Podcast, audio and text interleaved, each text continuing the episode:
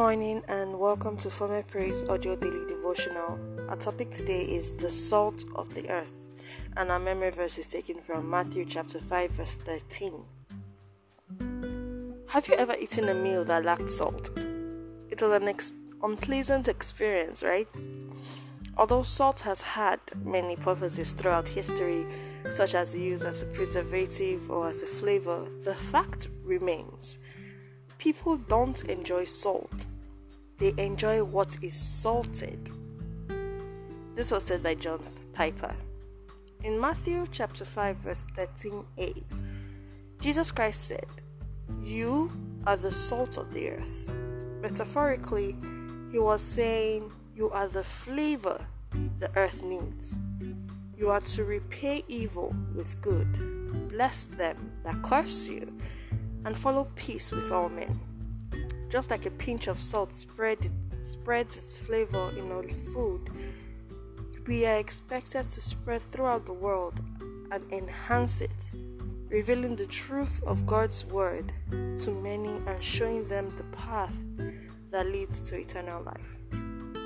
Also, Matthew chapter 5 verse 13b says, "You you are here to be salt seasoning that brings out God's flavor of this earth.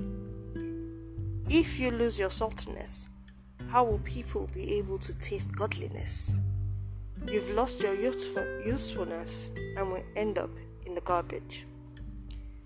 This means that when Christians stop desiring the presence of God, do not walk in obedience to the Word of God, and have double standards in life, they eventually fall out of purpose and are unable to make any meaningful impact in this world. Moreover, it is worthy to note that although salt is vital to life and good health, too much of it can be deadly. As believers, we can become too salty if we are too pushy or rigid in our attempts to convert people. According to the Apostle Paul, I have become all things to all people, so that by all possible means I might save some. 1 Corinthians chapter 9 verse 22. This means he was discerning and creative in how he presented God's word to different people. To avoid becoming salty in today's world, we must have the same attitude. Beloved, as the salt of the earth, we have been sent into the world to preserve the good in it, to keep it away from decay. We can only do this through preaching the gospel. We must, however, rely on the grace and strength of God to do this. As you fulfill purpose as a salt, be rest assured that through constant fellowship with God, you will not lose your saltiness or become too salty.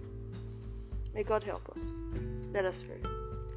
Dear Lord, we thank you for this soul stirring message. We pray that you help us to be truly the salt of the earth. Help us to add flavor to the lives of people around us. May we be a blessing to our family, a blessing to the church, a blessing to our colleagues, a blessing to the society, and a blessing to strangers.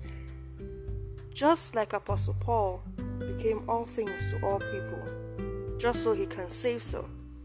Help us to become all things to all people, just so we can save the many and the few out there. Give us wisdom and strength in Jesus' name. We thank you for the answered prayers. We ask that you go before us and straighten our path. In Jesus Christ's name, amen. Thank you for checking in. Thank you for listening. Please don't forget to share this message.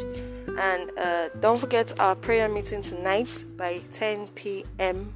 The links have been sent out via email, and if you haven't gotten yours, please indicate at the Former Praise platform on WhatsApp, and you'll be receiving yours as well. Thank you. God bless you. I have been your host, Gracious Sede, and I'll see you tomorrow. Bye bye.